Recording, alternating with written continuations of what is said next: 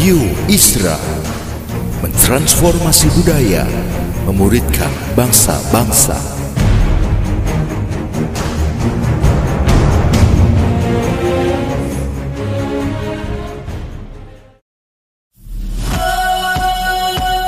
Suara Transformasi Membagikan inspirasi tentang karya-karya memuridkan bangsa dengan nilai-nilai Kristiani dalam berbagai sisi kehidupan. Selamat mendengarkan.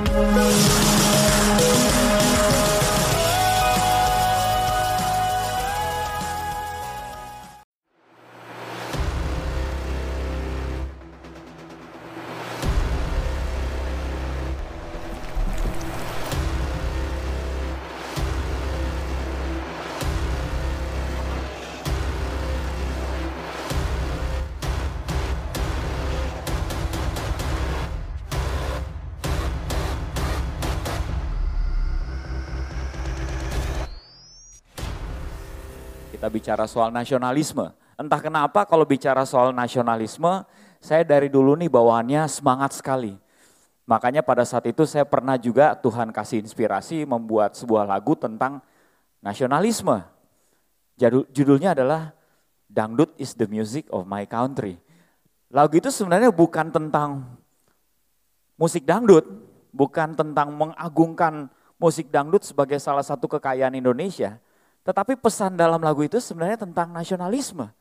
Kalau mungkin di sini teman-teman semuanya nggak hafal liriknya, saya ingatkan saja. Liriknya tuh kayak gini. Siapa tidak mengakui perbedaan, tidak pernah diajarin di sekolahan. Semua orang macam-macam diciptakan, cakep. Atau siapalah yang jelek di sini. Semua punya perasaan. Ada orang Jawa, ada orang Batak, ada orang Padang, ada orang Manado, ada orang Ambon, ada orang Papua, yang gak disebut jangan marah. Itu liriknya. Jadi liriknya tentang nasionalisme. Saya selalu semangat kalau ngomongin soal nasionalisme. Tetapi kita tahu perkembangan sekarang ini bangsa kita sepertinya sedang diuji. Seberapa dalam isme nasional yang kita selama ini agung-agungkan. Um, mungkin kalau ada beberapa yang melihat bahwa ini adalah ujian yang baru karena setelah, sekian lama kayaknya kita cukup stabil dalam ranah tersebut. Tapi sebenarnya tidak tidak baru, ini adalah sebuah ujian yang selalu kita hadapi dari tahun ke tahun. Bahkan dari sejak negara kita baru didirikan saja sudah banyak uh, radikalisme yang berkembang yang berusaha mendirikan negara sendiri dan itu pun ditumpas oleh pemerintah dan TNI pada saat itu. Pertanyaannya apakah mereka benar-benar tertumpas atau mereka cuma tertidur? Bagaimana dengan kondisi yang sebenarnya? Saya berusaha mencari angka yang realistik untuk bisa menjelaskan, untuk bisa memahami kondisi yang sebenarnya terjadi. Dan saya temukan mungkin yang paling mendekati adalah sebuah survei yang dilakukan oleh teman-teman kita dari PPIM, yaitu Pusat Pengkajian Islam dan Masyarakat dari UIN, Universitas Islam Negeri um, dan um, saya meminjam data mereka, survei mereka untuk kita bisa sama-sama karena kita lagi membahas soal nasionalisme dan ternyata mereka menuangkannya dalam sebuah video dan saya rasa ini adalah sebuah uh, landasan yang bagus sebelum kita lanjut membahas soal nasionalisme. Boleh kita putar videonya? Hai guys, namaku Nadia. Aku siswi kelas 12. Aku lahir tahun 2000.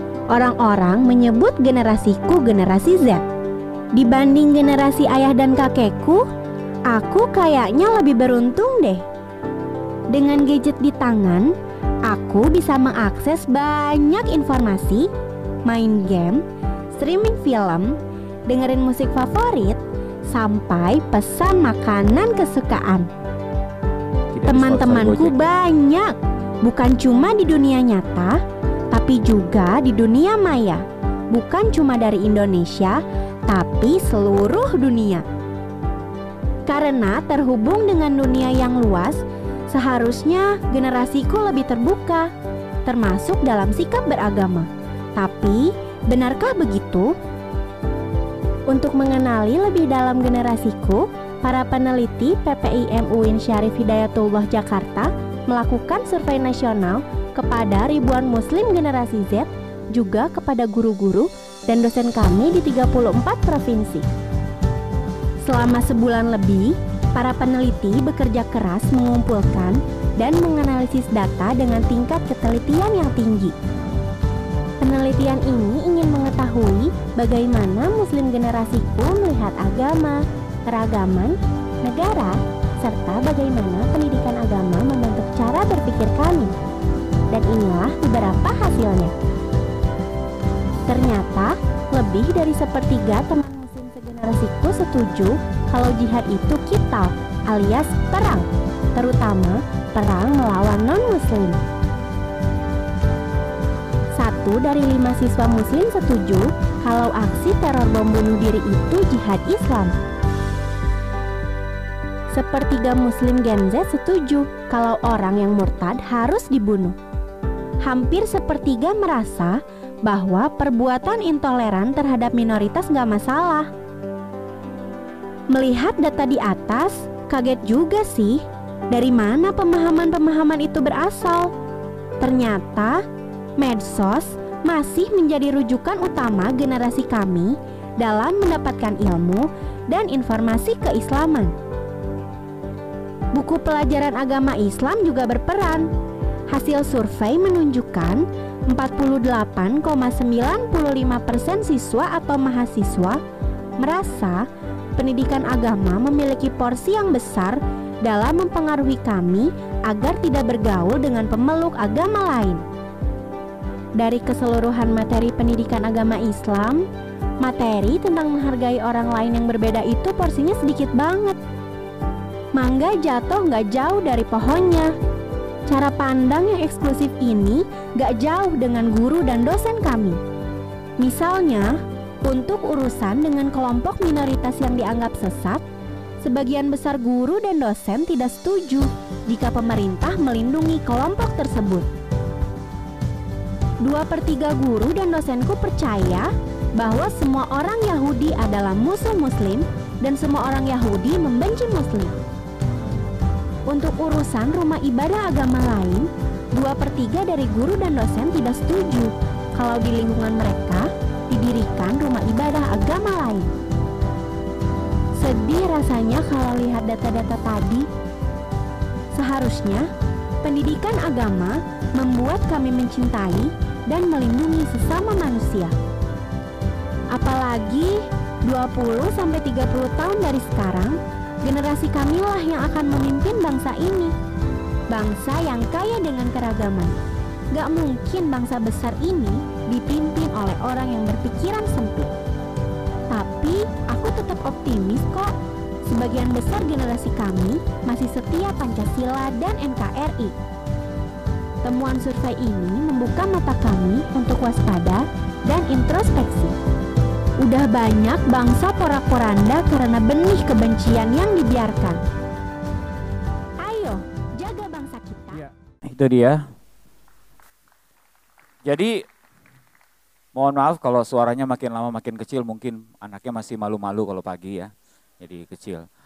Tapi saya rasa tadi video cukup menjelaskan bahwa ternyata memang radikalisme berkembang dan itu merupakan sebuah yang perlu eh, kita perhatikan dengan seksama, tidak bisa kita anggap remeh. Makanya kalau kita lihat kenapa ada pertanyaan-pertanyaan muncul kok gampang banget bikin Muslim Cyber Army misalnya. Ya karena ada pemikiran seperti ini ya mungkin saja mereka gampang direkrut karena ada paham seperti itu. Menurut pengalaman saya, uh, isu radikalisme ini semakin menjadi sorotan ketika uh, kita melalui sebuah proses pemilihan gubernur di DKI Jakarta. Uh, pada saat itu saya termasuk um, orang yang dipercayakan sering kali menjadi juru bicara untuk calon gubernur Pak Ahok. Nah, tapi begini, di situ saya melihat bahwa ada ada um, saya membahas sama beberapa teman-teman apa yang apa yang harus kita lakukan nih melihat pendekatan yang dilakukan oleh uh, satu pihak yaitu politisasi agama. Lalu um, mereka pun kalau saya berdiskusi dengan teman-teman saya yang lainan pilihan ini uh, kalau mereka dari partai, mereka biasanya bilang bahwa ini bukan bukan kita, bukan kerjaan kita. Ini hanya Hanya orang-orang yang simpati yang melakukan hal-hal seperti itu. Menurut mereka begitu. Tapi saya bilang kayak gini, cuman kan uh, kamu tahu kan, misalnya saya ngomong sama mereka, kamu tahu kan kalau ini menjurusnya kepada perpecahan. Jadi uh, politisasi agama ini kalau didiamkan, orang yang mendiamkan, partai yang mendiamkan menurut saya juga turut andil menyebabkan perpecahan gitu loh. Dan sesimpel itu kita melihat politisasi agama ini masih banyak pihak juga yang menyangkal bahwa ini bukan politisasi agama. Saya bilang begini, kalau ini bukan politisasi agama, bagaimana dengan daerah-daerah di mana mayoritas bukan muslim seperti NTT, Bali, Papua. Apakah mereka juga akan meneriakan hal yang sama bahwa demi ajaran agama pilihlah pemimpin muslim? Enggak, karena partai-partai ini punya pemimpin atau calon pemimpin di daerah-daerah tersebut, ya yang di Bali ya Hindu, yang di NTT ya Kristen atau Katolik, yang di Papua juga begitu. Jadi jelas politisasi agama. Apa yang berbahaya dari politisasi agama? Ini kondisi yang benar-benar terjadi dalam negara kita. Yang terjadi adalah ketika ada satu golongan yang merasa tertolak, terlibat untuk mengisi kemerdekaan, yang terjadi adalah pada saat pilkadanya selesai, yang ada adalah bukan cuma kemenangan dari satu pihak, tapi sakit hati di pihak yang lain.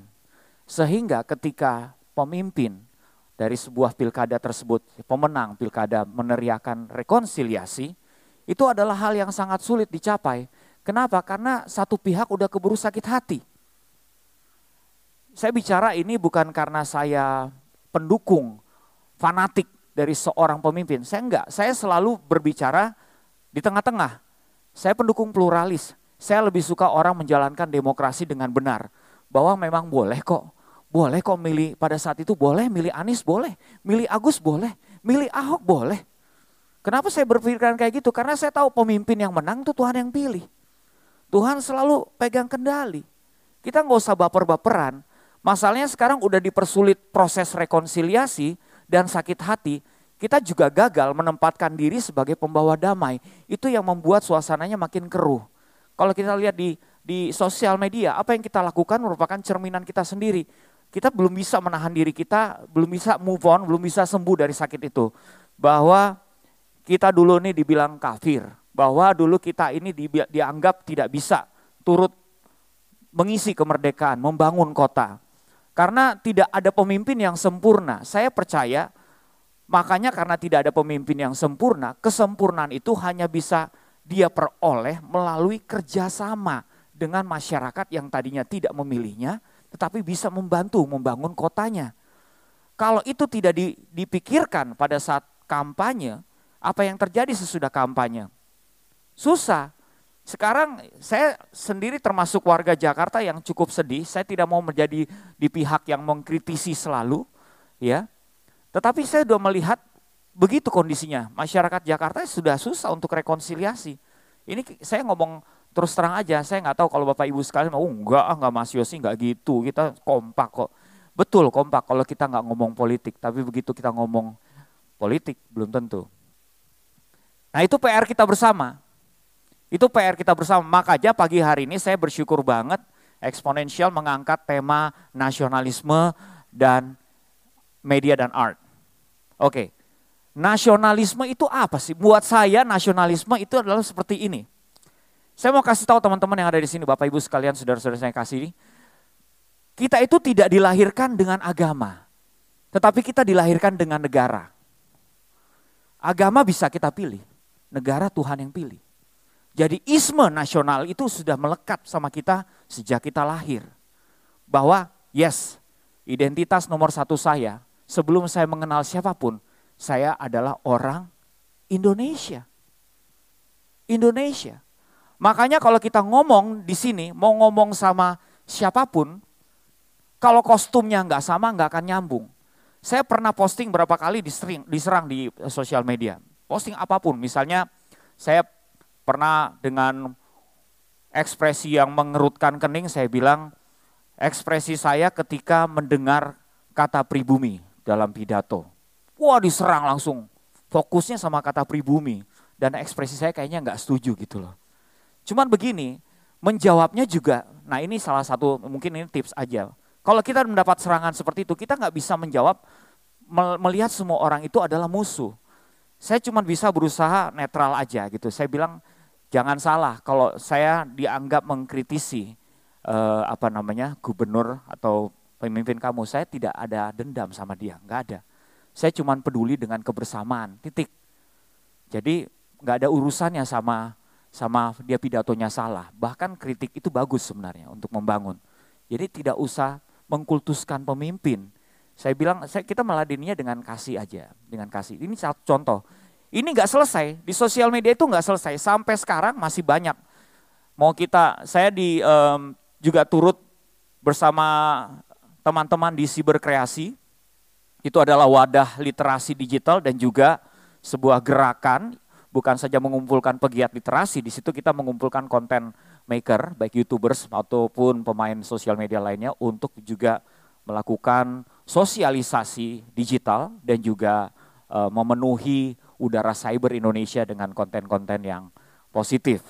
Kita menemukan bahwa hoax itu tidak berhenti sampai sekarang, bahwa hated speech itu tidak berhenti sampai sekarang, bahwa cyberbullying itu tidak berhenti sampai sekarang, walaupun memang secara statistik menurun jumlahnya, tapi tetap ada. Tetap ada orang yang nekat, tetap ada orang yang nggak berpikir panjang. Baru-baru ini kita ketahui kemarin ya ada yang baru ditangkap ya, anak muda dari SMA, tidak perlu dibahas, tapi itu menunjukkan ya musuh kita itu bukan cuma radikal ternyata, musuh kita juga orang-orang yang belum peduli sama nasionalisme, hanya peduli sama dirinya sendiri. Ya, itu itu itu yang benar-benar terjadi. Kembali saya mau bahas soal nasionalisme nasionalisme ini sebenarnya sudah benar-benar berusaha dijaga kalau menurut saya oleh pendahulu kita dengan menaruh semboyan bineka tunggal ika digenggam erat-erat di kaki burung Garuda. Bineka tunggal ika, itu berbicara soal menerima perbedaan, berbeda-beda tapi satu, ya kan? Jadi menerima perbedaan. Lalu dalam perkembangannya muncul ide Sarah. Sarah ini sebenarnya buat saya agak bertolak belakang dengan Bineka Tunggal Ika. Karena kalau Sarah itu menyikapi perbedaan dengan waspada, dengan hati-hati. Dua pemahaman yang berbeda. Saya lebih memihak kepada Bineka Tunggal Ika. Kalau saya orangnya ingin ingin bisa seperti ini loh. Ini ada contoh ya. Saya dulu pernah punya teman, dia dari SMP Pangudi Luhur, ya. Saya sekolah negeri SMA-nya, SMA Negeri 34 Pondok Labus itu. Tetapi berbeda, dia dari sekolah yang cukup pluralis ya, dia bercanda sama temennya. Ini bercanda hanya hanya mungkin dilakukan orang dengan orang yang penerimaannya besar. Ya, kita berbicara soal berbeda-beda tapi satu itu adalah penerimaan terhadap perbedaan. Zaman dulu belum ada tuh masalah seperti sekarang. Dia bisa ketemu temennya dari jauh, dia panggil gini, dia emang orang keturunan, keturunan Tionghoa. Woi Cina, ngapain lo? Kalau sekarang, wah orang, wih gila, Berani banget ngomong kayak gitu. Dia bales, woi pribumi ngapain lo? Dulu kayaknya nggak masalah, ini bineka tunggal ika. Menurut saya ini bineka tunggal ika. Karena nggak ada sakit hati. Gak sakit hati, itu kayak kedekatan gitu. Kalau kita sahabatan ya, sahabat kita ngomong, eh goblok lo gitu aja. Kita gak marah, karena sahabat. Kalau nggak kenal, goblok. Siapa lo? Ngatain gue goblok. Beda kan? Tapi bineka tunggal ika seharusnya memiliki kedalaman yang seperti itu. Mau lo sipit, mau lo belok, mau lo hitam, mau lo putih, mau lo muslim, mau lo non muslim, kita Indonesia. Itu nasionalisme. Itu yang berusaha kita benar-benar pegang. Bahwa makanya saya selalu bilang kalau berdebat di sosial media atau apa, saya tidak mau katakan itu berdebat. Saya bilang gini, kalau mau ngomong, diskusi, kita pakai baju yang sama dulu deh. Kalau baju kita masih agama, kita beda. Bahkan yang agamanya sama pun kadang-kadang berbeda pendapatnya. Bagaimana kalau kita pakai baju yang sama? Kalau main bola pakai kostum bola, kalau ngomong nengin negara pakai kostum merah putih aja. Nyambung. Nyambung. Nah itu merupakan PR kita bersama. Saya sama teman-teman di sini ada Joshua juga, salah satu kita bertiga, satu lagi Erwin dari anak mudanya Legiun Veteran Republik Indonesia. Kita bikin gerakan namanya nakal, nasionalis radikal. Jadi kita semboyannya saya nakal. Sebenarnya radikal itu adalah kata yang tergantung pasangannya apa. Kalau nasionalis radikal menurut saya itu positif banget. Karena kalau kita belajar dari sejarah, orang dulu, pendiri negara kita itu, pahlawan-pahlawan dulu itu radikal. Kita selalu mengutamakan. Kita bilang sama kita masuk ke sekolah-sekolah, sama murid-murid SMA, kampus, heh, lihat orang-orang dulu itu radikal, nasionalismenya. Bukan agamanya, nasionalismenya. Kenapa? Coba bayangkan, negara belum merdeka. Tanggal 28 Oktober 1928, berkumpullah mereka di Jakarta. Jauh-jauh dari Ambon, Sulawesi, Sumatera, jauh-jauh Yong Selebes, Yong, semuanya itu kumpul di Jakarta. Kenapa dibilang radikal? Zaman itu belum ada pesawat. Belum ada, sekarang sih enak sejam dua jam nyampe. Kalau dari Ambon ke Jakarta zaman sekarang aja udah lama ya ini bayangin zaman dulu bisa berapa bulan nyampe Jakarta. Tapi mereka mau untuk satu pertemuan saja yang menjelaskan kepastian ada harapan Indonesia bisa berdiri. Itu radikal. Itu radikal. Jadi yang ingin dibutuhkan sekarang itu adalah kita. Apa yang harus pertanyaan kepada kita nih, apa yang harus bisa kita lakukan untuk berkontribusi. Saya cuma mau ingatkan teman-teman bahwa sebagai satu bangsa, saya rasa kita harus menyalurkan cinta kita, cie, cinta nih, milenial sekali, ke arah yang benar. Kita tidak bisa merubah orang. Itu tugas Tuhan. Tetapi kita bisa merubah diri kita sendiri untuk mau melakukan sesuatu. Banyak orang yang kalau dikatakan silent majority, It is true. Banyak orang yang memilih diam, aman-aman saja. Habis pilkada rame-rame di Kemang Village waktu itu saya hadir, itu ya orang debat debat debat rame banget di sana. Keluar dari sana lewat Kemang, lewat tempat-tempat kafe-kafe juga rame. Contohnya mungkin mereka yang nggak peduli apa yang terjadi di Jakarta. Wah, tapi banyak generasi yang seperti itu. Nah kita butuh orang-orang yang lebih peduli. Peduli sama Indonesia. You can do something about it. Tapi tidak merubah orang, rubah kita dulu. Bagaimana kita menyikapi orang-orang yang berbeda. Terima mereka aja. Contohin bahwa pada saat mereka jahat sama kita, kita baik sama mereka. Maka orang lain akan berubah karena perbuatan kita. Bukan karena kita berusaha merubah orang lain. Saya rasa begitu. Radio Isra mentransformasi budaya memuridkan bangsa-bangsa.